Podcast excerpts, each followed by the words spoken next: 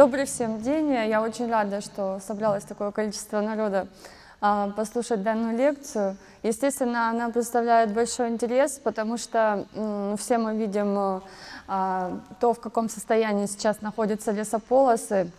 А более того, некоторые даже не понимают ни их значения, ни их происхождения, не знают многие моменты, которые предшествовали созданию этих полос. В 2018 году исполнилось 70 лет с момента создания этого грандиозного великого плана преображения природы, который был утвержден Сталиным и в дальнейшем и получил его название «Сталинский а, план преобразования природы». План был призван решить сразу несколько задач. Это восстановление народного хозяйства страны после разорения военным временем и а, повышение культуры землепользования. Каковы же были причины принятия столь сложного плана проекта? Великая Отечественная война, естественно, стала тяжелым ударом для экономики СССР. Голод, болезни, разруха стали ее последствиями. Не успела страна прийти в себя от столь тяжелых событий, как в 1946-1947 году на страну надвинулась ужасная катастрофа. Была большая засуха, были суховеи, и следующим э, бедствием это был голод. А, в это время в стране вот прям предшествуя этому голоду, происходил развал сельского хозяйства из-за последствий войны. Не хватало а, просто рабочих рук, техники, лошадей. Были уничтожены многие села. А, численность трудоспособного именно мужского населения войны сократилась а, и пришла к уровню 1931 года. Поставки сельхозтехники во время войны не проводились. Поголовье лошадей сократилось до 50% от довоенного валовая продукция сельского хозяйства за годы войны сократилась на 40%. Ну и, естественно, неблагоприятные погодные условия, сильная засуха привели к снижению урожая и к дальнейшему голоду. Тем более Политика советских властей э, приводила в ужас население, происходил экспорт зерна за рубеж, в том числе для достижения политических целей. Власти боялись, что разразится новая война, поэтому большое количество урожая уходило в резерв на всякий пожарный, если вдруг случится новая война. При этом происходило увеличение налоговой нагрузки, и население э, страдало еще и от понижения оплаты труда. В общем, и целом информация об этих событиях долгое время скрывалась. И официально они была заявлена в истории крестьянства в 1980 году, и то даже в тех публикациях звучало, что основной причиной данной катастрофы, голода, служила именно засуха и суховеи. И только в дальнейшем, уже вот в монографии Зимы приводятся доводы в пользу точки зрения, что одна из главных причин голода это была политика советских властей. Но это уже была совсем другая история. В результате засухи весной и летом 1946 года погибли зимние яровые посевы. Обострилась проблема кормов для скота.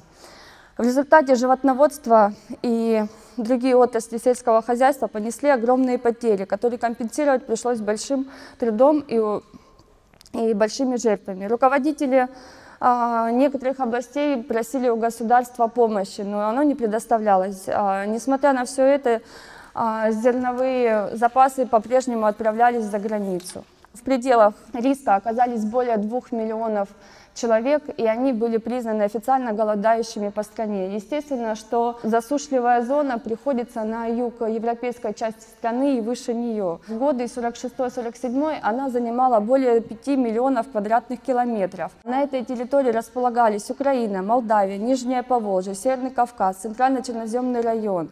Из-за засухи сдача зерна колхозу, колхозами в государство упала на 20 и даже на 50 процентов. В пределах засушливой зоны в первые послевоенные годы вот именно в этой засушливой зоне и сосредотачивалось основное производство зернобобовых и многих технических культур, а также здесь располагались крупнейшие индустриальные поселения с высокой численностью жителей, и поэтому аграрный кризис здесь имел не только локальное значение, но и угрожал сорвать весь план восстановления народного хозяйства после войны. Сельскохозяйственную проблему приходилось решать на фоне стремительно ухудшающейся международной обстановки. А, в рамках политики сдерживания СССР, согласно доктрине Трумэна, американское, а, американское правительство в марте 1948 года ввело экспортные лицензии, запрещавшие вывоз а, большинства американских товаров в Советский Союз. В это время степи Приазовья и Причерноморья представляли собой выжженную солнцем равнину. Их так и называли – «Дикое поле России». Подобные территории простирались далеко на восток – за Дон, за Волгу, за Уральские, за казахстанские степи. Степные пространства Советского Союза периодически накрывали так называемые черные бури. Они возникали обычно ранней весной и при сухой погоде на землях, которые были лишены растительности, как раз таки после разрушений войны, после поднятия целины новых, спашки новых земель. И эти мощные ветры вздымали к небу миллионы тонн а, почвы и приносили ее на огромное расстояние. Так в центральных юго-восточных районах Украины, Сталинградской, Астраханской областей, а, ветры подняли на воздух более 15 миллионов тонн ценнейшего чернозема. И облака пыли при этом поднимались на высоту до километра. В результате слой чернозема на самых богатых пашнях страны только за один год уменьшился на 10-15 сантиметров. Вот в этих условиях Сталин и вернулся к проекту комплексной агролесомелиорации в степной зоне, которая была предложена еще в 1924 году. Сталинский план преобразования природы представлял собой программу комплексного регулирования природы и распределения природных ресурсов научными методами. Сам проект был рассчитан на период с 1945 по 1965 годы, за которые планировали создать несколько крупных лесных государственных полос в степных и лесостепных районах страны и саму растительную систему. Цель – это полное самообеспечение СССР а, за счет реализации сельского хозяйства. А, разработка плана. Естественно, что такой масштабный, наукоемкий план появился не на пустом месте. Этому предшествовала долгая работа ученых. Так, э, научное обоснование степного э, лесоразведения в целях защитных, противоразионных, мелиоративных целях стало выдающимся открытием ученых 19 столетия Костычева, Измаильского, Докучаева, Высоцкого. Именно они разрабатывали систему суходольного земледелия.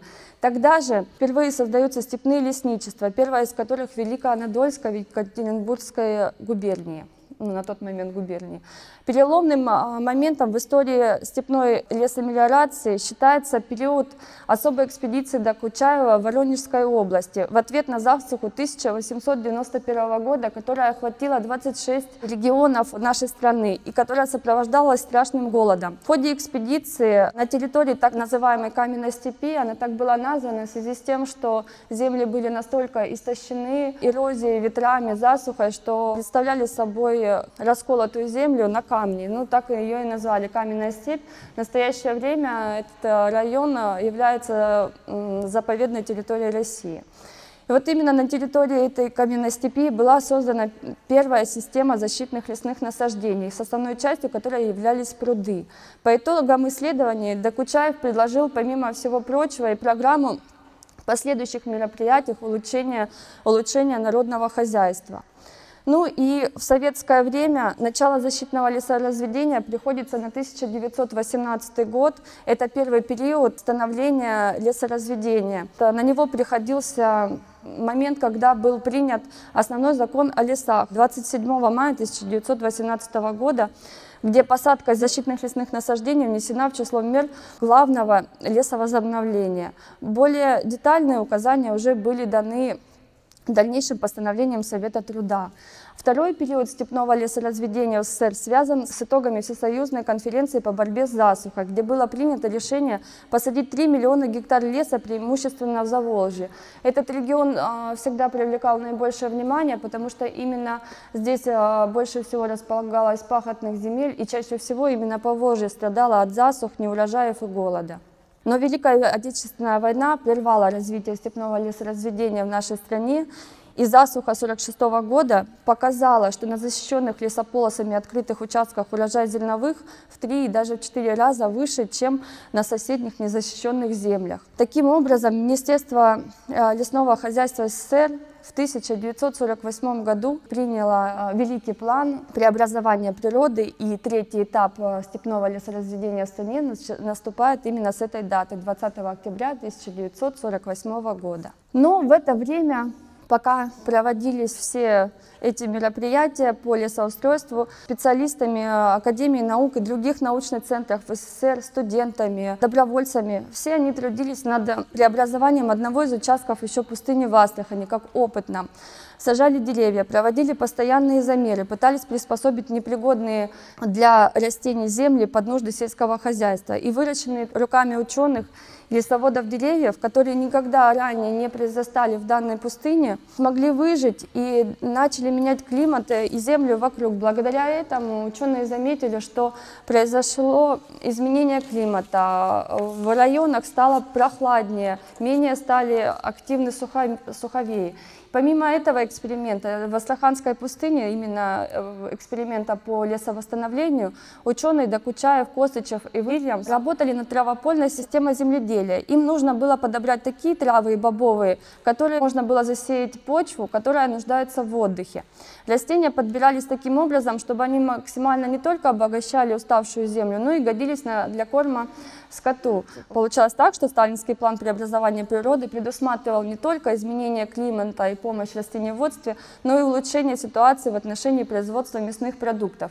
А сейчас нам кажется, что это банально, да, и как-то э, неинтересно, но тогда это был острый вопрос, необходимый, необходимый для выживания населения страны, которая пережила Великую войну, Великий голод. Также для ускорения процесса озеленения особое министерство разработало машины для одновременной посадки семи полос деревьев. То есть развитие происходило на всех этапах жизни а, советского народа. Ну и для проработки и воплощения плана был создан институт «Агролеспроект». Благодаря работе его специалистов удалось воплотить в жизнь немало смелых идей по озеленению СССР. Масштабы проекта были просто невообразимы. На его реализацию были брошены все силы страны. В рамках плана предполагалось занять зелеными защитными насаждениями площадь в более чем 6 миллионов гектар, попутно создав в колхозах и совхозах 44 тысячи прудов и водоемов для обеспечения устойчивой урожайности на 120 миллионах гектар, где трудятся 80 тысяч колхозов. Масштабы озеленения были настолько велики, что зеленые посадки должны были изменить климат на огромной территории. Она примерно равна площади Англии, Франции, Италии, Голландии и Бельгии вместе взятых. Строительство водоемов, изменение русел рек, посадки леса и новых видов растений должны были благоприятно сказаться на климате огромной страны. И центральный элемент плана – это создание восьми крупных государственных защитных лесополос совокупной протяженностью свыше 5000 километров. Согласно плану, эти полосы должны были состоять из некоторого числа малых полос лент, их обычно было от 2 до 4, на расстоянии 300 метров друг от друга по 60 метров шириной сами эти линии. И также а, Министерство лесного хозяйства СССР приняло меры, чтобы параллельно были сохранены те лесные массивы естественные, которые еще сохранились к тому времени. И с тех пор, благодаря принятому этому закону, сохранены Шипов лес, Хреновский бор, Борисоглебский лесной массив, Тульские засеки, Шипиловский лес, Черный лес и другие.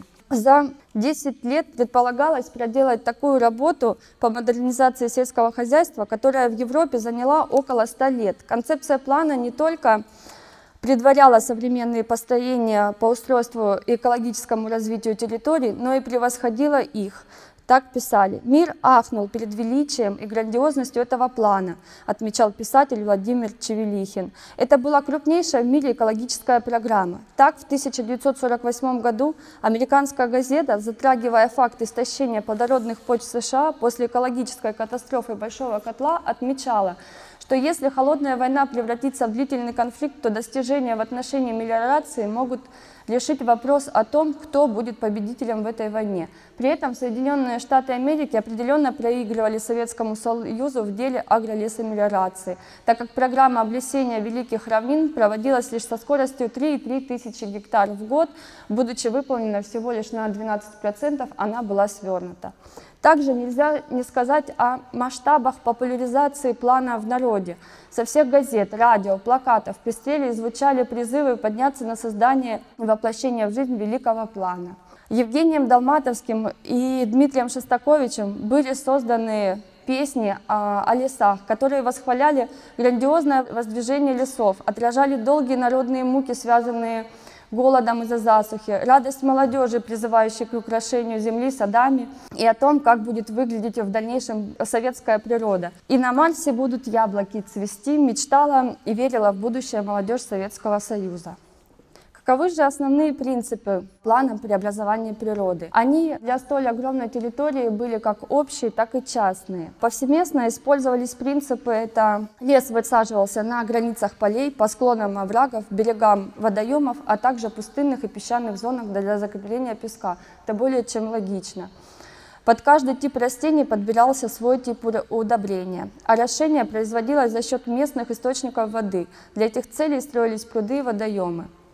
Частные же заключались в выборе пород деревьев и посевного материала для определенного региона страны. Так были разработаны целые списки культурных растений, которые должны были быть высажены на территории Поволжья, Ростовской области. И не только в пределах одной области. В пределах одной области даже были рассчитаны по районам.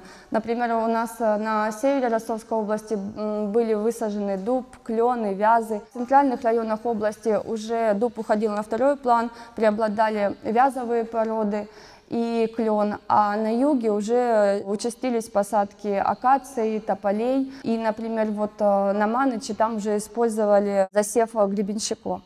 Что же было запланировано планом? По плану должны были появиться 40 тысяч водоемов, что позволило бы создать хозяйства, которые не зависели бы от природных условий на территории всего СССР. Восемь основных государственных лесополос, которые должны были пройти, первое, по берегам реки Волги от Саратова до Астрахани, по водоразделу реки Хопра и Медведица, это направление Каменск-Пенза, это та государственная полоса, которая проходит и отчасти в нашей области, по водоразделу реки Иловли и Волги в направлении Камышин-Сталинград, по побережью реки Волги от Чапаевска до Владимировки, от Сталинграда до Черкеска, по берегам реки Урал, от горы Вишневой и аж до Каспия, по обоим берегам реки Дон, от Воронежа до Ростова, которая также проходит у нас в области, и по обоим берегам реки Северского Донца, от города Белгород до впадения Северского Донца в реку Дон. Реализация плана на практике. Конечно же, сам план преобразования природы был очень сложен. Но благодаря слаженной работе многих государственных структур и нескольких научных институтов первый этап был реализован крайне успешно. Благодаря работе агролеспроекта зазеленели леса вдоль Днепра, Дона, Волги и Урала. Было создано более 4000 водохранилищ, что положительно сказалось на окружающей среде и дало возможность получать дешевое электричество благодаря использованию силы воды и накопленную в водохранилищах воду успешно использовали для орошения новых полей. Выполнение плана было возложено на центральные, областные и местные учреждения, а руководило всем Главное управление полезащитного лесоразведения при Совете министров. К 1951 году в целом завершилось формирование сети учреждений по степному лесоведению. Благодаря именно этому плану у нас в стране появились территориальные управления по насаждению самих лесополос, управление лесного хозяйства, лесозащитные станции, степные лесхозы и лесничество государственные лесные питомники. А, проведено большое количество экспедиций, а, и в итоге по состоянию на 1 января 1953 года в этих структурах трудились более 6 тысяч специалистов с высшим и средним профессиональным образованием, не говоря уже о специалистах а, с другим более низшим образованием. За первые три года реализации плана с 49 по 51 годы для цели облесения степей было заготовлено 119 тысяч тонн семян и из них 105 тысяч тонн желудей, под перевозку которых от мест заготовки к лесополосам каждую осень занималось до 3 тысяч грузовых вагонов. В этот же срок в лесных питомниках и прочих организациях системы хозяйства удалось вырастить 14 миллиардов сеянцев. Также за 4 года на трассах государственных защитных лесополос было заложено 60 54 тысячи гектар лесокультуры. Столь трудоемкая работа планированию проводилась а во всех регионах страны. Сорта высеивались на станциях в разных регионах и сопоставлялись между собой в течение ряда лет.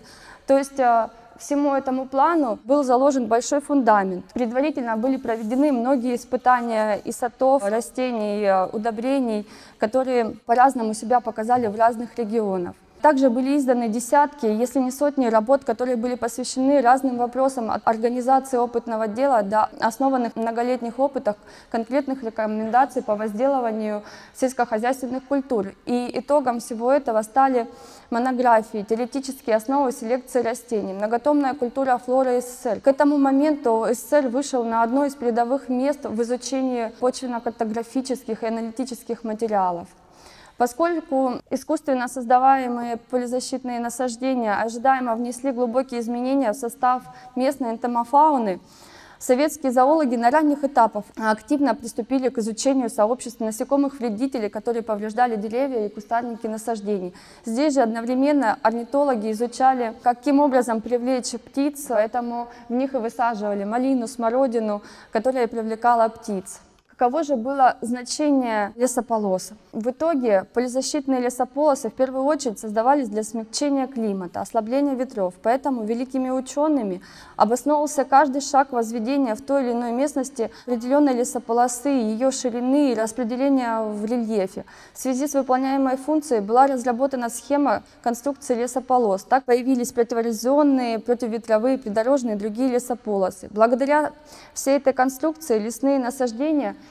изменяли и перераспределяли направление ветра, распределяли накопление осадков, увеличивали плодородие. Все эти функции помогали бороться с опустыниванием. Защита полей от воздушной эрозии, сохранение влаги в почве, защищали дороги от снега, сильных ветров, способствовали снижению аварийности. Прилегающие населенные пункты защищали от э, шума и загрязнения. А загрязнение с увеличением интенсивности движения транспорта и применения различных реагентов существенно повышалось. Установлено, что леса создают большое сопротивление движению воздуха по поверхности Земли и тем самым тормозят воздушные течения на всю высоту атмосферы. И это приводит к тому, что холодный воздух, который движется с севера на юг, успевает прогреться и таким образом способствует улучшению климата в наших районах. Лес влияет на гидрологический цикл и испаряемость воды. Известно, что где есть лес, там а, больше влаги, и она лучше удерживается в почве. Помимо перечисленных важнейших функций лесополосы с точки зрения сельского хозяйства и мелиорации выполняли ряд биологических и социальных функций для населения. Благодаря сталинскому плану преобразования природы на первом этапе реализации удалось добиться отличных результатов. Рост урожайности зерна составил более 25%. Урожайность овощей повысилась до 75%, трав до 200%. Все это позволило улучшить состояние колхозов, благосостояние жителей сел и деревень и позволило развивать животноводство. К 1951 году возросло производство мяса и сала. Производство молока выросло более чем на 60%, а яиц на 200%.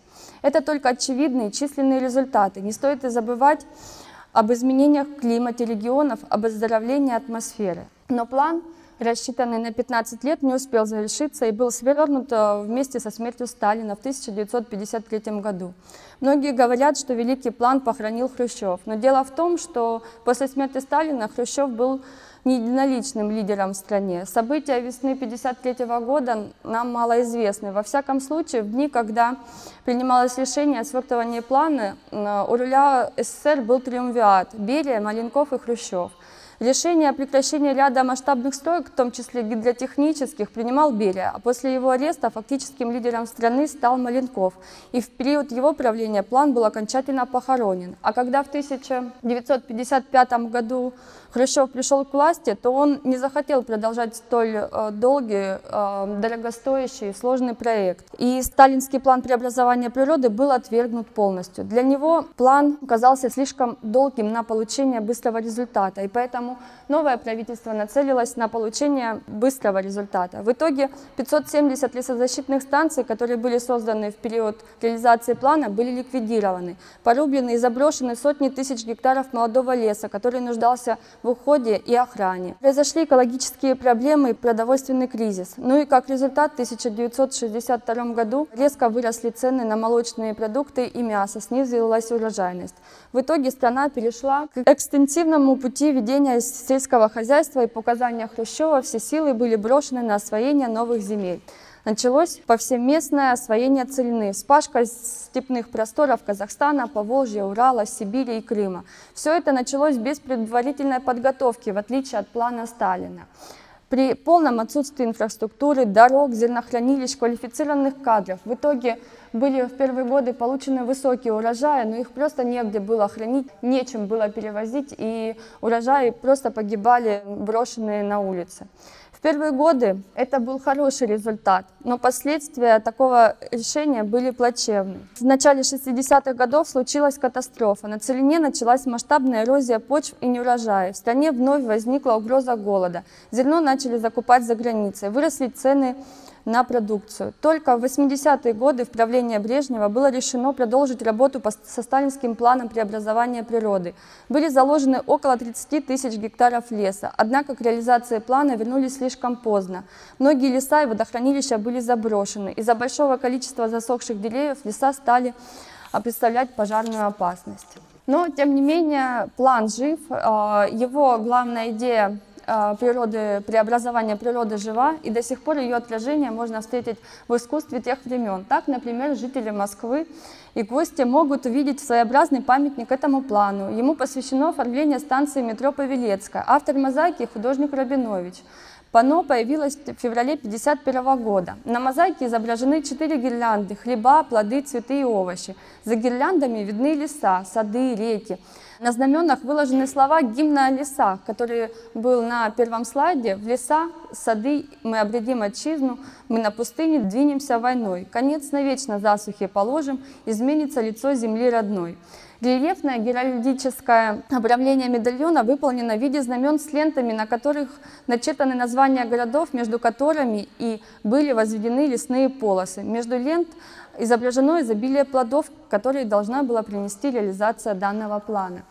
Также популяризация отразилась и в марках. Здесь отображены ученые, принимавшие участие в разработке плана, идей плана, сам план, лесополосы, техника, ученые, урожай и многое другое. Ну и также нельзя не упомянуть о критике плана преобразования природы. Далеко не все ученые были согласны с тем, что сетка лесополос, э, накинутая на степи, способна погасить ветра.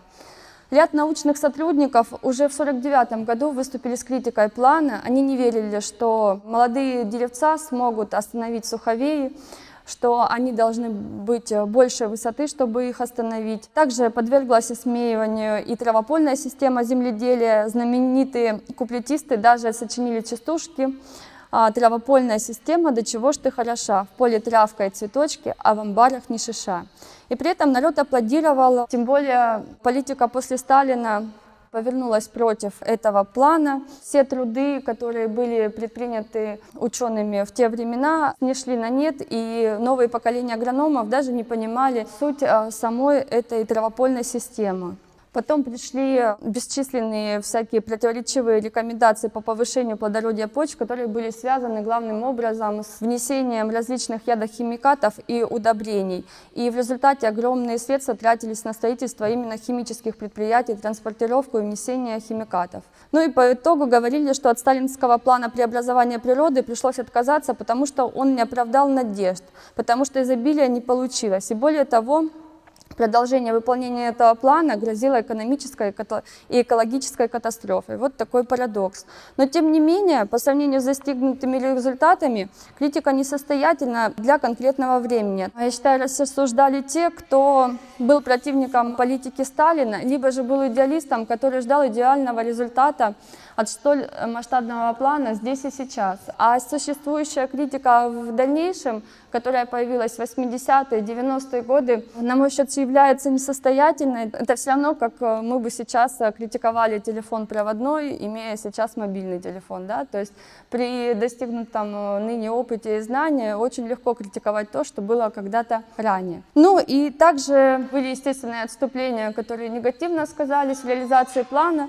А конкретно это ошибочно принятый Сталиным э, гнездовой способ подсадки деревьев, который был предложен Лысенко. Произошли определенные изменения в генетике. Сторонники метода Лысенко утверждают, что все получалось, деревья росли. Вот посмотрите на Саратовскую область, там деревья тоже высаживали гнездовым способом, и тем не менее они принялись. Просто по статистике от 70 до 90 процентов деревьев, которые были посажены гнездовым способом, не приживались. А вот в Саратовской области прижились, и они аргументировали это тем, что там просто другие климатические условия, и весь этот план был неправильно построен. Но дело в том, что а, именно Саратовская область отказалась от а, метода Лысенко, и вопреки ему посадили древесные породы по своему разумению, именно поэтому там достиглась высокая приживаемость этих деревьев. Тем не менее, факты говорят за себя. Фрагменты лесополоса, а также сохранившиеся государственные лесополосы демонстрируют урожайность на прикрываемых ими полях все-таки выше, чем на защищенных посевных площадях.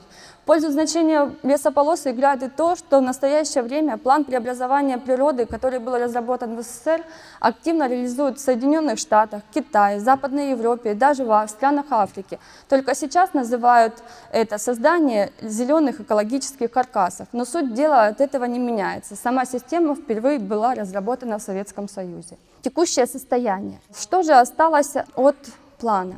Все работы, которые производились на государственных лесополосах, были законсервированы, а на более чем 25 тысячах гектар полезащитных полос был прекращен уход. Мелиоративные работы и леса были брошены на постепенное вымирание. Уже к осени 1953 года по сравнению с 1952 доля уцелевших насаждений упала с 95 до 63%. К 60-м годам общая площадь гослесополос сократилась на 2000 гектар. Объем посадки защитных лесных насаждений упал до 70 тысяч гектар в год, а из 950 тысяч э, гектар насаждений, заложенных в эти годы, сохранилось лишь 53%. В 80-е годы при политике Брежнева вернулась идея плана преобразования природы. Все еще проводилась посадка леса в лесополосах в размере 30 тысяч гектар в год. Вот как раз в таблице отображены эти данные. Созданные лесополосы как раз сейчас зарастают кустарником и теряют свои защитные свойства. А главное, они стали бесхозными и вырубались. Так, в 2000-х годах Войцеховский, генеральный директор Института Росгипролес, написал, до 2006 года они входили в структуру Минлесхоза, а затем были статусно ликвидированы, оказавшись ничьими. Лесополосы стали интенсивно вырубаться под коттеджную застройку или с целью получения древесины. До 2006 года лесополосы были хозными. Принятый в Лесном кодексе в 2006 году закон лишил лесополос в кавычках хозяина. И а, лесополосы действительно до настоящего времени находились а, в подвешенном состоянии. Никто не понимал, куда они относятся, кто за ними должен был ухаживать. Ну, естественно, всем это было экономически невыгодно, и никто ими не занимался. А в этом году было принято постановление, и полезащитные лесополосы были отнесены к Министерству сельского хозяйства. Теперь у них появился хозяин, и, возможно, в дальнейшем их судьба будет решаться на более высоком уровне. Теперь перейдем непосредственно к тем государственным лесополосам, которые были основной и центральной э, целью плана. Самая первая проектируемая государственная лесополоса от горы Вишневой до Каспия, до Каспийского моря – в настоящее время она сохранилась от горы Вишневая и до города Оренбург. Она располагается по две стороны от э, реки Урал, по берегам реки Урал. Она очень прерывистая, в ней много проплешин. Ну вот здесь видно, что она очень слабо прослеживается на космоснимках. А, видимо, что деревья либо погибли, либо были вырублены в какие-то периоды жизни. А на всем остальном расстоянии, вот от города Оренбурга и до самого Каспия, нашла только три участка, которые, в которых можно ее различить, э, а все остальные, скорее всего, погибли, в связи с тем, что никто за ними не ухаживал. Следующая государственная лесополоса, которая прошла от Саратова до Астрахани, сохранилась по большей части вот по левому берегу реки Волги и до границы с Саратовской областью. Далее ее след теряется, и найти ее уже на карте я не смогла. Ну вот также на ней много промежутков, много проплешин, много отсутствия деревьев. Вот местами я поставила флажки, где она все-таки видна, но, но не цельная. А вот правый берег вообще практически полностью отсутствует, только вот в данном районе смогла найти ее какие-то остатки и все. Следующая государственная лесополоса это Пенза-Каменск. Она как раз-таки сохранилась в хорошем состоянии. Более того, ученые вот нашей области а, проводили исследования по всему периметру этой лесополосы. Оказалось, что ее состояние более чем удовлетворительное. Видимо, ведутся до сих пор э, какие-то работы, восстанавливающие ее состояние, ведется какая-то санитарная уборка. Не знаю, какими силами, пока это не выясняли, но тем не менее это одна из лучших всех сохранившихся государственных лесополос у нас в стране. Следующая лесополоса Камышин-Сталинград, она состоит из трех полос. Она не самая большая, 170 километров протяженности, но это та самая трасса юности, которая была посажена комсомольцами и о которой писали газеты. Вот она также сохранилась на всем протяжении. Периодически она прерывается, но в целом состояние хорошее, только к Волгограду становится неважное такое состояние, но в целом оно, ее можно проследить, и она существует и выполняет свою функцию. Государственная защитная лесная полоса Чапаевск-Владимировка. В целом эта лесополоса также сохранилась на всем протяжении, и более того, сами саратовцы, они превысили план, э, продолжив ее еще до границ своей области.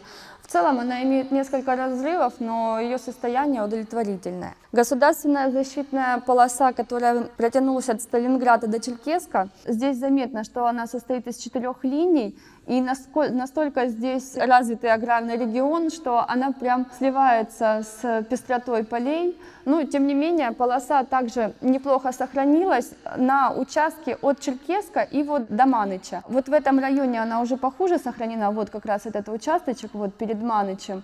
Уже видно, что она поредела и еле заметно, но тем не менее здесь она есть. А вот этот кусочек, я хоть и обвела, на самом деле он практически не заметен, и здесь лесополоса, возможно, возможно, даже не та, которая является государственной, она проходит вдоль трассы листа Волгоград, и возможно, что это уже вновь возведенная, потому что именно четырехполосой э, полосы здесь я уже не смогла обнаружить. Ну и в районе Волгограда она опять возникает как четырехполосая. Воронеж, Ростов-на-Дону по обоим берегам реки Дон. Вот эта полоса меня вызывает какое-то удивление, потому что в целом она наблюдается, но при этом в ней такие большие разрывы, которые, я думаю, связаны с э, какими-то особенностями рельефа. У нас здесь, э, получается, проходит Донецкий кряж, и, возможно, из-за того, что а, рельеф испешлен вот балками и какими-то другими формами рельефа, и объясняется вот эта прерывистость. А в районе Цемлянска она полностью теряется по его правую сторону, ну, возможно, в связи с тем, что там пески большие, видимо, лесополосы не выжили. Заканчивается лесополоса в районе Темирника, то есть здесь вот четко прослеживается вот эта линия. Ну, видимо, все-таки имела она какой-то законодательный статус, что ее все-таки не вырубили при застройке домами. И последняя, восьмая государственная защитная лесная полоса расположена по обеим берегам реки Сельский Донец от города Белгород и до впадения Сельского Донца в Дон. Полоса сохранилась средняя, Особенно плохо ее проследить на территории Украины, во-первых, из-за того, что космоснимки здесь э, не настолько позволяют увеличить э, разрешение. Возможно, она там проследилась бы, если бы было качество получше, но в целом от Белгорода до границы с Украиной, и от границы с Украиной эта полоса в сторону Ростовской области прослеживается, и вот здесь я специально отвела кусочек синей линии, это то, что я вела, да, и вот она, темная линия на белом. Это я привела для того, чтобы было понятно, что вот этот вот весь массив, который мы видим лесной, это искусственное лесонасаждение сосновые. Вот они были воспроизведены потом, уже после создания самой государственной лесополосы, но лесополосу не затронули. То есть ее так и оставили как э, защитную полосу вот от этих песков, от движения песков. Вот так смотрятся в целом на карте. Хуже всего они сохранились, получается, на юго-востоке нашей страны. Слишком э, здесь суровая местность и климат для них. Тем не менее, свою положительную роль они сыграли. Когда происходила глобальная распашка целинных земель, они как могли защищали европейскую часть России от пылевых бурь. Иначе пахотный слой со степей засыпал бы многие города. По официальным данным, в настоящее время в России засолено 20% сельскохозяйственных угодий. Заболоченные перевозки увлажнено 20, истощено более 90% пашни. Что мы знаем о лесополосах сейчас? Как мы можем исправить сложившуюся ситуацию? Ну, мы все видим и понимаем, что их надо оздоравливать, восстанавливать, как-то высаживать заново. Что может мешать это сделать? Ну, скорее всего, и по большей части это плохая информированность нас, население, о том, что это такое, зачем они создавались и для чего. Пока мы не объясним, для чего они важны для нас, для поколения, ну, толку не будет. А это если изъясняться просто. А если сложнее, то все дело, естественно, надо обговаривать на государственном уровне. Дело в том, что информация о лесах нашей страны устарела на более чем 82% территории. Сама инвентаризация не проводилась более 30 лет, а значит и вся информация, которая у нас имеется, она уже давным-давно устарела. А для того, чтобы принять какие-либо действия, необходимо понимать, что, где и как э, применять. Разработать планы, только тогда можно получить хоть какое-то финансирование и решение вопроса. Так, например, мы в этом году запустили небольшой проект, план по исследованию лесополос Мясниковского района. Район был выбран э, просто случайно, хотя бы из того, что высокий процент его земель распахан, представляет ценность сельскохозяйственную. Здесь распаханы более 80% территорий под э, сельскохозяйственные земли. Как мы оценили лесополосы этого района? В целом их можно оценить как удовлетворительно и местами даже хорошо. Но есть некоторые участки, в которых э, выпали целые ряды древостоя, либо же большая часть их усохла или усыхает. Естественно, лесополосы требуют срочной санитарной вырубки и очистки от сушняка. Но вот здесь мы видим тополя, которые уже посохли. Здесь также происходит их усыхание. Здесь прям выпадение уже из ряда многих деревьев. Но это связано еще, во-первых, из того, что большинство посадок, которые происходили еще в 50-е, 60-е годы, они, ну, деревья просто достигли своего зрелого и престарелого уровня, и необходима смена именно искусственное поколение. Были к нам вопросы обращенные по поводу, ну а почему не растут новые и так далее. Но дело в том, что дубы и другие деревья не имеют возможности самовосстанавливаться, самопроизводиться именно в степной зоне. Это было посвящено много работ различных лесоводов, лесников, а, которые объясняли данный механизм, поэтому в степной зоне только искусственное лесоразведение поможет восстановить данную проблему. Мы видим, что весенняя фотография лесополос, вот мы видим, как устроена лесополоса, это вот как раз ажурная конструкция, где кустарниковый ярус хорошо сформирован, и второй ярус сформирован породой, одним видом дерева. Таким образом получается, что конструкция полупродуваемая, здесь задерживается снег, здесь продувается ветер, ну и меняется его дальнейшее направление целом, как я уже сказала, что можно оценить их хорошо, но самое печальное – это мусор. По всему району, ну, у нас было примерно 11 или 12 выездов в район. Мы проехали по его периметру, по всем лесополосам, до которых можно было добраться на транспорте, и мы не встретили ни одной лесополосы, в которой не было бы мусора. Все лесополосы просто загажены они изуродованы мусором, изрубленными деревьями, то есть кто-то для личных целей и вырубает древостой. Также помимо обычного мусора, бытового, строительного, в лесополосы скидывают просто землю, привозят какие-то кубы, черноземы, очистки картофельные, саму картошку, свеклу. То есть целые кучи всего этого мусора находится вдоль лесополос. Это маленький кусочек лесополосы, который расположен между селом Мокрые Салы и Красный Крым. Это вот участок 50 метров. На этом участке сосредоточено столько мусора, что, мне кажется, наверное, не хватит даже пару КАМАЗов, чтобы его вывести. И это только окраина лесополосы, это лето. А, очень много, естественно, скрыто под листвой, в траве. Если приехать, наверное, туда ранней весной или поздней осенью, то это все, естественно, обнажится. Естественно, подобные бескультурные действия населения приводит к тому, что все химические реагенты, вещества, они все попадают в почву, которая здесь же рядом э, выращивается пшеница, подсолнечник, кукуруза. То есть все культурные растения, которые идут нам в пищу, обогащены просто нашим же мусором. Вот строительный мусор.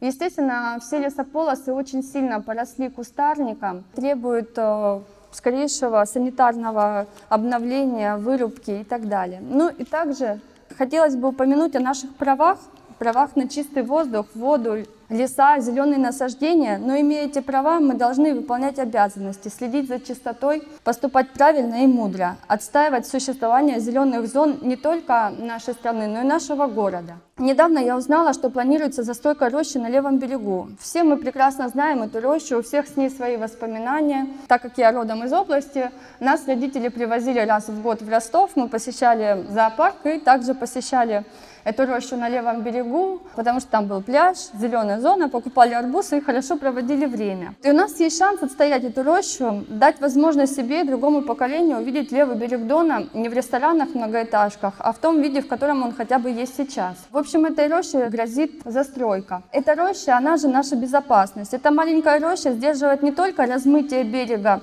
но и сдерживает восточные ветра, которые несут не только пыль, но и множество загрязняющих атмосферу веществ. Ведь за ней находятся промышленные зоны, юг Руси, Ковш. В этом районе постоянно находится грузовая техника, которая работает круглосуточно.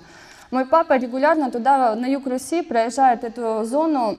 Там регулярно скапливается большое количество грузовых автомобилей, которые постоянно э, работают, постоянно идут выхлопные газы. Там большая очередь этих грузовиков. Получается, если рощу снести, весь этот э, шквал выхлопных газов просто обрушится на город. Все это опустится не на листья, а пойдет сразу в без того загрязненный дон. Ну и, естественно, очень обидно, что некоторые газеты, в том числе и «Комсомольская правда», выпустили публикации, в которых э, пишут, что якобы население нашего города за то, чтобы ее застроили, эту рощу. Вполне обидно потому, что именно комсомольцы когда-то застроили, засадили лесами пол нашей страны, а теперь силами комсомольской правды их же пытаются вырубить.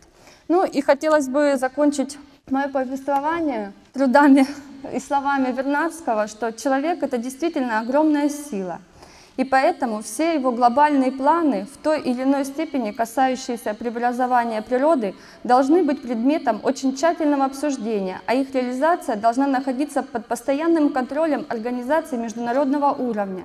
То есть есть надежда на то, что экологические риски будут уменьшены, и человечество действительно станет действовать себе во благо, обнаруживая в природе то, что она тщательно скрывает от нас.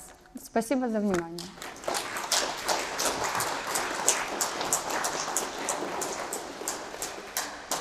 Друзья, настало время вопросов. Я могу подойти к каждому, кто поднимет руку. Хочу спросить, достаточно ли просто воспроизводить существовавшую практику лесонасаждений, или нужны какие-то дополнительные научные исследования, чтобы наиболее оптимальный вариант ведения э, этих работ э, выяснить, уточнить? Да, хорошо, спасибо за вопрос.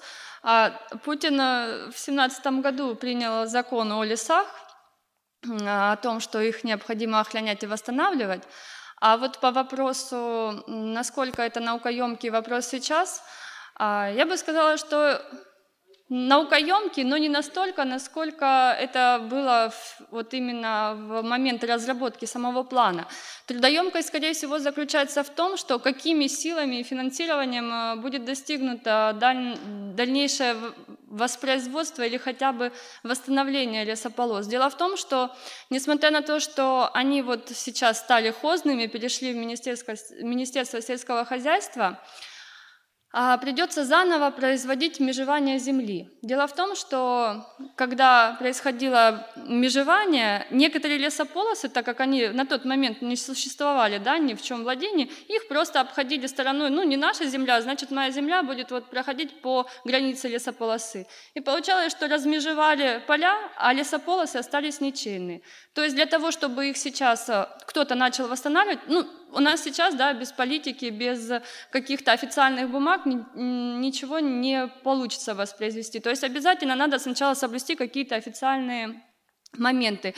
И для того, чтобы их осуществить, придется произвести межевание заново. Это очень трудоемкий и дорогостоящий процесс.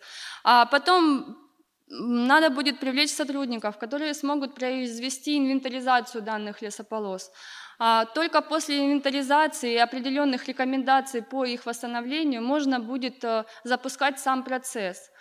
А в плане науки я считаю, что у нас э, достаточно хорошая база, имеется в виду не, только у нас в области, а вообще в стране по специалистам в лесном деле, в лесном хозяйстве, в, агролесомелиорации и так далее. Просто люди не пойдут работать бесплатно. А, за все это надо будет платить, а какие программы будут созданы на то, чтобы это реализовать – это вот вопрос будущего, и на данный момент мы пытаемся разработать, а, ну, это, грубо говоря, называется тех задания, по которому а, ученые или там а, другие да, участники данной программы могли бы реализовать процесс восстановления лесополос. В данную вот тех задания будет входить в первую очередь, э, как бы сказать, при помощи данных дистанционного зондирования Земли попытаются обнаружить именно критические участки лесных полос, вот как я показывала на слайдах, да, что есть критические моменты, где их, например, вообще нет. То есть э, данные территории, значит, будут э, в первую очередь э, подвергнуты лесовосстановлению. Именно эти участки критические и только потом можно будет перейти на другие. Но, скорее всего, это будет, скажем так, делом каждого региона, каждой области, и будет, наверное, какое-то задание именно главам регионов на то, чтобы их действия были направлены именно на лесовосстановление. Но так как вопрос был запущен еще в 2017 году и поднимается до сих пор, и уже есть какие-то сподвижки на то, что лесные полосы получили грубо говоря, хозяина, то возможно, что процесс все-таки идет в каком-то положительном направлении. Спасибо за лекцию, очень интересно было. Спасибо. И вот возник вопрос, э, сказали как раз вы про региональную разницу. Вот э, была карта перед этим, где вот везде катастрофа, Ростовская область, Осетия и Дагестан зелененькие прям. Можете вот именно объяснить, почему на юге России в трех регионах о состоянии лесов что-то известно? Допустим, в Краснодарском крае видно, что никто не знает, есть ли деревья. Вот. И, э, соответственно, является ли вот эта работа с лесными насаждениями э, сейчас фактически региональной? В чем другим регионам можно было бы взять пример с Ростовской области, Дагестана и Северной Осетии? Дело в том, что регионы, которые на данной карте зеленые, ну вот именно именно Ростовская область, да, она самая малооблесенная, поэтому в ней и данные более-менее актуальны, потому что не так много у нас лесных массивов, а на данный момент там более 230 тысяч гектар заняты лесными массивами, и не столь сложно произвести учет этих лесов, и данных. И получается, что сведения более актуальны, чем менее облесенный регион. Что же касается Кавказских республик, то у них там были приняты определенные постановления в начале 2000-х, когда пришлось а, большую часть а, реорганизовать заповедни... не в заповеднике, а контролируемую вырубкой территорию, поэтому там произведены какие-то инвентаризации лес, лесной территории, но не более того. Скорее всего, это вот именно в нашем регионе связано с тем, с, мало, с малой облесенностью территории. А никаких каких-то региональных законодательств не было принято на то, чтобы произведена была инвентаризация. А почему нельзя было использовать а, дикие территории лесов, если ситуация все же была критичной? Критическая. Можно а... было же их как-то подготовить, ну, как-то изменить для того, чтобы они могли защищать. Я поняла. Дело в том, что диких лесов на юге нашей страны практически нет.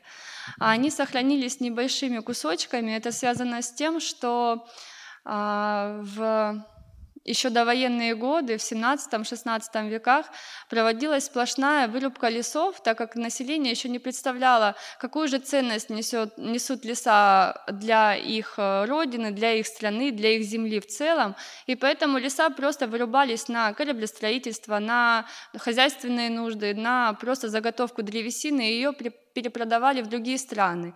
И поэтому э, леса, которые сохранились э, к моменту вот, реализации данного плана, были настолько ничтожно малы, что они не могли помочь населению справиться с данной ситуацией. Как вы думаете, как может быстро начаться голод, а, похожий на тот, который был после войны, по нынешним состояниям лесополосов, если за ними не ухаживать? А, очень серьезный вопрос.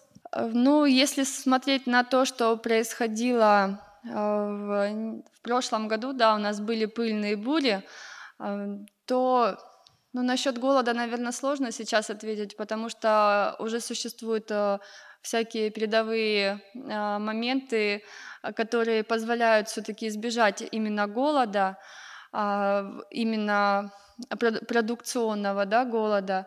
Но если посмотреть на другие, опыт других стран, то все может быть, и если вести неправильную политику сельского хозяйства, если в конечном итоге именно земли, которые находятся на юге страны, станут э, бесплодными и засыпятся землей, то последующий год как раз-таки окажется голодным годом. Но это именно после того, как э, земли будут приведены в неугодья.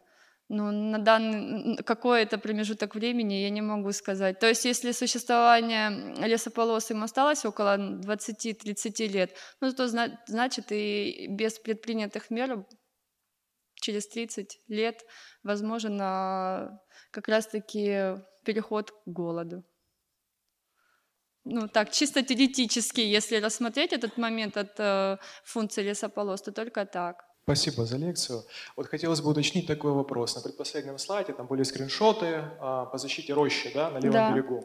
Вот хотелось бы от вас услышать какие-то а, практические советы для людей, которые бы хотели защитить эту рощу. Вот, может быть, какие-то конкретные шаги. Спасибо. Спасибо за вопрос. Э, дело в том, что данная акция восстановления, сохранения зеленой рощи уже распространяется около месяца. Вот здесь в зале присутствует Оля Волчан, которая активно участвует в данном вопросе, и, наверное, она бы лучше меня могла осветить э, данную проблему. То есть ребята собрали более полутора тысяч подписей, да, были переданы в правительство, да, и так далее. Какие еще рекомендации? Это только, наверное, на законодательном уровне продвигать э, данную ситуацию как можно выше, поднять ее, достучаться до правительства президента и хотя бы дать понять, что просто не принимается во внимание желания граждан. Ну и, Оля, есть у тебя какие-то по этому поводу? Я могу просто осветить для всех, какие действия были предприняты.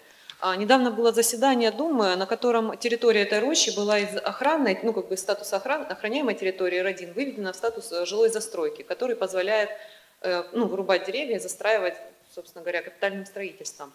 Сегодня на массовом субботнике с присутствием нашего сети-менеджера нас пытались уверить, что территорию перевели просто так, и застройки здесь не будет. Но все мы понимаем, если это документально не подтверждено, запрет вырубки, то он в любой момент может случиться. А, экстренно до этого заседания начался сбор подписей, живых, бумажных, и в короткий срок было собрано 1546 подписей с контактными данными, то есть это все проверяемо. Эти подписи были проигнорированы. Кроме этого, направлялись обращения в рамках общественных слушаний, а, также через официальные городские порталы, через активного ростовчанина, через госуслуги. Эти обращения также были проигнорированы. Были направлены письма лично от горожан в огромных количествах всем депутатам о списке имейлов, которых представлены у нас на сайте администрации города – вот. Ну и сегодня был такой ответный ход э, нашего мэра после блокировки ряда аккаунтов, после игнорирования общественного мнения. Э, был организован субботник на территории этой рощи. Как мне кажется, все убедились, что мусора там нет, потому что территория регулярно убирается рядом организаций общественных, это экомост, это кураторы различных экологических проектов городских. Ну и вот на данный момент, э, что хотят люди, что хотят активисты, ну активисты не очень такое слово, наверное, правильно, это возвращение этой территории, этой рощи охранного статуса R1. Если там идет речь о выведении части территории, где нет зеленых насаждений, если это неизбежно, ну, это уже будут э, там решать, но, по крайней мере, той части, где есть живые деревья, не сухостойные, ухоженные, ухоженная убранная территория, возвращение ей охранного статуса. Но на данный момент, что можно порекомендовать, это, наверное, просто быть в курсе событий, не пропускать это мимо ушей, активно участвовать в жизни города. Я думаю, что организации, которые нас направляют, наши действия, да, всем известно, это Центр содействия экологическим инициативам «Экомост», это градозащитная организация «Мой фасад», это урбанисты наши, Урбан РНД аккаунт. Вот вся информация там в полном объеме представлена. Спасибо. Спасибо, Оль. Вы сказали, что Лесополосы надо возобновлять, э, потому что в степи они не растут, а барачные леса, там другие породы, или нельзя тогда породы барачных лесов? А, дело в том, что, ну, вы имеете в виду, что барачные... А, барачные леса и так самовозобновляемые, если Нет, их никто не будет нарушать. А? А, дело в том, что барачные леса находятся в определенных микроклиматических условиях. И именно, по, и, и именно эти условия и являются благоприятными для произрастания леса. А лесополосы находятся на возвышенности, да, либо на ровной территории, в которой а, этих микроклиматических условий для произрастания леса нет. Поэтому и в этом разница. А, в барячном лесу он может самовосстанавливаться, а на обычной территории он не может восстанавливаться, степной имеется в виду. То же самое касается и пойменных, и арендных лесов. То есть это а, у нас в области леса делятся на пойменные, барячные и арендные леса по топологическим группам. И именно в пойме, в барачных, ну, во врагах и в аренах, это такие углубления в песчаных, а, в песчаных массивах, именно там создаются создается этот микроклимат для произрастания леса, то есть близость грунтовых вод, отсутствие каких-то поражений от ветра и так далее. И, там есть возможность формирования. На плоской поверхности такого варианта не происходит. Небольшой маленький вопрос, спасибо за лекцию. А у нас в последние годы резко участились и начали проходить очень большие лесные пожары, в особенности в Сибири и так далее. У нас э, власти делают какие-то поползновения в сторону решения данной проблемы? Ну, кроме того, что увеличили э, наличие вот э, противопожарных станций, но я знаю, что по всем э, населенным пунктам вышло постановление о том, чтобы там создали вот э, как это называется, пожарные станции, да, чтобы в любой момент, в любом месте, если вдруг произойдет лесной пожар, а, а, время до передвижения до этого пожара было сокращено до минимума вот за счет создания вот этих а, пожарных станций.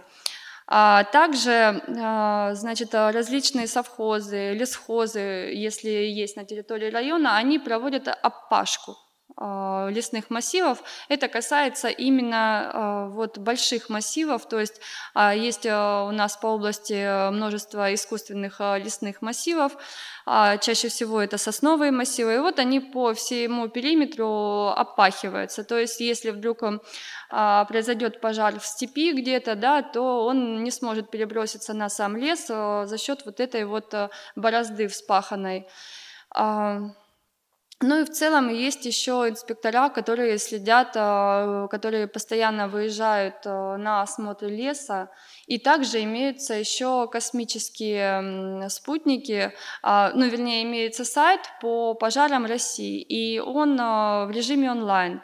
То есть мы можем зайти на сайт, ну, набрать адрес этого, этого сайта и проследить, на в какой территории в данное время, в настоящий момент происходит пожар, насколько его распространение и какие по нему прогнозы. И вот эти меры, видимо, являются пока что основными для того, чтобы обнаружить и вовремя ликвидировать пожар. А какие уж там на фоне техники и так далее, ну, это всегда усовершенствуется, то есть там вертолеты, самолеты, это все должно быть на уровне, естественно, региональном, государственном происходить, поэтому это уже другие моменты. Татьяна, да. вопрос такой. Ну, сначала ремарка по поводу э, того, кто будет э, решать эту проблему. Минсельхоз, в принципе, ее ну, решил по-своему, уже э, лесополосы передали в заботу землепользователей. Да, ну, в целом-то да, пока... Ну, соответственно, проблема на этом никак не разрешится. Но и с другой стороны, опять же, не знаю, как по другим районам, Матвеево-Курганский район, там уже все лесополосы посчитаны, уже комиссионно составлены акты, на картах они все обозначены. У меня вопрос. Как вы считаете, возможно ли убирать какие-то лесополосы, вот просто их убирать, чтобы их не было, которые уже умерли деревья, и опять же, ну, насколько логично и правильно все эти лесополосы были расставлены в свое время, потому что, допустим, мы можем наблюдать Э, ситуацию, когда поле небольшое, опять же, вы сами говорите о том, что там получается свой микроклимат. То есть, опять же, там не только, э, скажем, задержание э, влаги или препятствия для ветра, там создается своя патогенная микрофлора, которая никуда не девается и накапливается из-за того, что там небольшое поле, застаивается воздух, не происходит никакого движения. Вот, по вашему мнению, лесополос много не бывает, или все-таки можно как-то это регулировать, корректировать? Ну, по моему мнению, наверное, конечно, первое, лесополос много не бывает, потому что на нашей территории Ростовской области где-то около 160 тысяч э, гектар занято лесополосами, и для полноценного функционирования сельского хозяйства, то есть увеличения там, да, плодородия и охраны, защиты, вернее, полей от э, всех суховеев и так далее, необходимо досадить еще 120 тысяч гектар лесополос. Конечно, это больше касается юго-восточных районов, но, тем не менее, естественно, существовали какие-то нормативы по насаждению защитных лесополос, и вот основные принципы, которые прозвучали, они действуют и до сих пор. То есть, если там лесополоса была... Ну, естественно, что кто-то отходил от э, плана, да, от э, нормативов каких-то, как я говорила, саратовцы, да, отошли, не стали сажать гнездовым способом деревья, но тем не менее все это было очень э, научно рассчитано. Да, этот вопрос э, где-то звучал, что поле должно быть определенного размера, например, 300 метров. То есть если поле меньше 300 метров, то, наверное, не стоит сажать. Но если ее там не существовало, этой лесополосы, а если она там существовала, то, мне кажется, проще досадить ее, восстановить, нежели выкорчевать все и опять это возвести в какой-то новый ранг. Это же опять надо понимать, что эта территория считается как под одним статусом, потом ее перевести в другую. Но это, конечно, другие нюансы. По моему личному мнению, если это интересно знать, то я бы восстановила лесополосу. Лучше восстановить, нежели убрать. Но это сложнее. Презентации было показано, что э, большая проблема с мусором сейчас есть. Мы это сами своими глазами можем убедиться в любой лесополосе в Ростове и за ее пределами. Вот меня мучит такой вопрос. А в советское время не мусорили или мусорили, но вовремя убирали? И если не мусорили, то выше было самосознание людей или просто ну, это преследовалось очень хорошо? Вот Интересно. Э, я думаю, что в советское время, именно в тот период, когда их наса... ну, вот, а, производили эти насаждения, но просто, наверное, в головы граждан не могло прийти даже а, ничего подобного, чтобы засолить то, каким трудом это было дано. Ну, то есть, представляете, какие силы были положены, то есть ну, народ голодал, ну, мусор тоже, да, был другой, им его было и меньше, вот. Э, но я просто даже боюсь представить, как, ну, даже те же, допустим, фермеры, да, вы представляете, каким трудом им дается а, возведение там полей, получение урожая и так далее. И тут вдруг они начнут и будут сливать тут же солярку, туда же оставлять технику, оставлять и так далее. Ну, они же прекрасно понимают, что это во вред себе они будут делать. То же самое было в советское время. Люди столько потратили сил, времени, труда, более того, я думаю, что там были намного жесткие меры приняты вообще, в принципе, по возведению этих лесополос. Вот, и тут они будут засаривать. Ну, я думаю, что это просто в голове граждан не умещалось и не помещалось. Ну и плюс, я думаю, что культура воспитания и уважение к природе было абсолютно другое, нежели сейчас. Не потребительское. Сейчас потребительское. Поэтому это вопрос такой, не знаю, не, пока что нерешенный. Сложно, спасибо. Ну, то есть можно сказать, что мораль в том, что если бы народ э, что-то созидал и строил, то он в меньшей степени бы это потом мусорил, э, портил. Да, далее. но еще нужны какие-то действия от властей, чтобы сказать, люди, везите мусор вот сюда, это будет стоить столько-то, чтобы все знали прекрасно. А если вы повезете туда, это будет наказуемо вот так-то. А так как народ думает, что не знает, во-первых, куда, плохо осведомлен, куда вести, сколько вести, что это будет стоить. И также а, этот же народ не понимает, что ему за это будет, если он э, свалит мусор другому. Ну, то есть, в принципе, он знает, что ему ничего не будет, поэтому продолжает так делать. Да, добрый день. Э, поясните, пожалуйста, вы когда говорили о критике, о критике проекта Сталина, вы сказали, что некоторые говорили, будто это может привести к экологической катастрофе. И мне немножко непонятно, как может озеленение территории привести к экологической катастрофе. Это была голословная критика или а... это как-то подкреплено? Спасибо за вопрос. А я думаю, что голословности тогда было, скорее всего, мало. А, скорее всего, это сводилось к тому, э, к тому что ну, мы должны даже сами понимать, что, в принципе, это могло грозить э, экологической катастрофой, будь это принято очень э, скажем так, без науки, да, но тем не менее многие опасались того, что, а, за, во-первых, изведутся степные, да, какие-то виды, изведется, в принципе, степь как биом. Понимаете, вот вопрос в том, что что лучше, ее распахать всю, да, и все равно это экологическая катастрофа, или же вспахать и при этом сделать сетку вот этих полос. Это тоже вот разные моменты, но самое главное, что они предполагали, что таким образом произойдет заселение какими-то другими насекомыми, животными и так далее, которые как раз-таки приведут вот к каким-то катастрофам биологическим и так далее. Возможно, отчасти они и произошли, но не на том уровне, не на государственном, чтобы это было решать.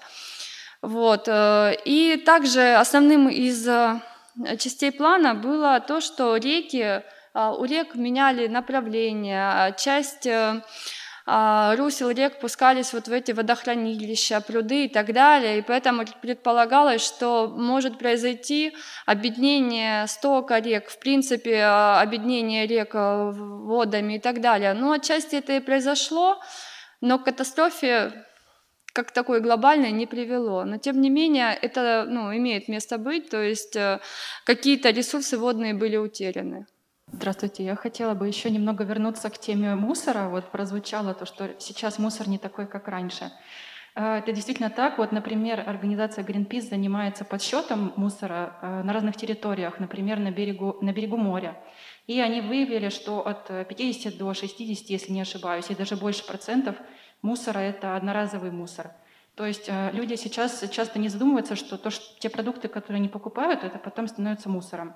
Ну, например, человек приходит на субботник, э, группа людей приходит на субботник, и они убирают мусор, а затем они его везут на свалку, и э, помимо этого они еще устраивают пикник и едят из одноразовой посуды, которая тоже потом попадает на свалку. Вот. И хотела добавить, что у нас в Ростове есть организации, которые занимаются экопросвещением. Вот, например, очень удобно, на слайде сейчас есть написано «Эко так просто», это «Экомост». Э, вот можете на него подписаться в Инстаграме. Они занимаются экопросвещением. И есть еще организация РГБ, которая занимается раздельным сбором отходов. Вот, на них тоже можете подписаться. Ну, конечно, главное это уменьшать, вообще не производить лишнего мусора, то есть как-то решить вопрос э, нормально с одноразовой упаковкой. Спасибо. Спасибо большое. Вопрос с мусором – это, наверное, вообще отдельная глобальная тема, а, которая, наверное, лучше расскажут именно эти организации, ребята, которые занимаются этим. Меня тоже одна однокурсница, она активно призывает э, собирать мусор э, и сортировать его одновременно при этом, и как э, можно чаще использовать ну, альтернативную да, посуду, пакеты, то есть не, не покупать постоянно полиэтилена, да, а использовать сумки хотя бы там и так далее. То есть это вопрос очень острый, который стоит не только в нашем обществе, но вообще по всему миру. Здравствуйте. Здравствуйте. А, вот на этих слайдах тут уже упоминали организации, которые занимаются э, улучшением нашего города, так называемые активисты. Я их тоже очень хорошо знаю. А вот на слайде вот та милая, жизнерадостная девушка в желтом свитерке, э, Мария Горбачева, она в данный момент занимается посадкой деревьев.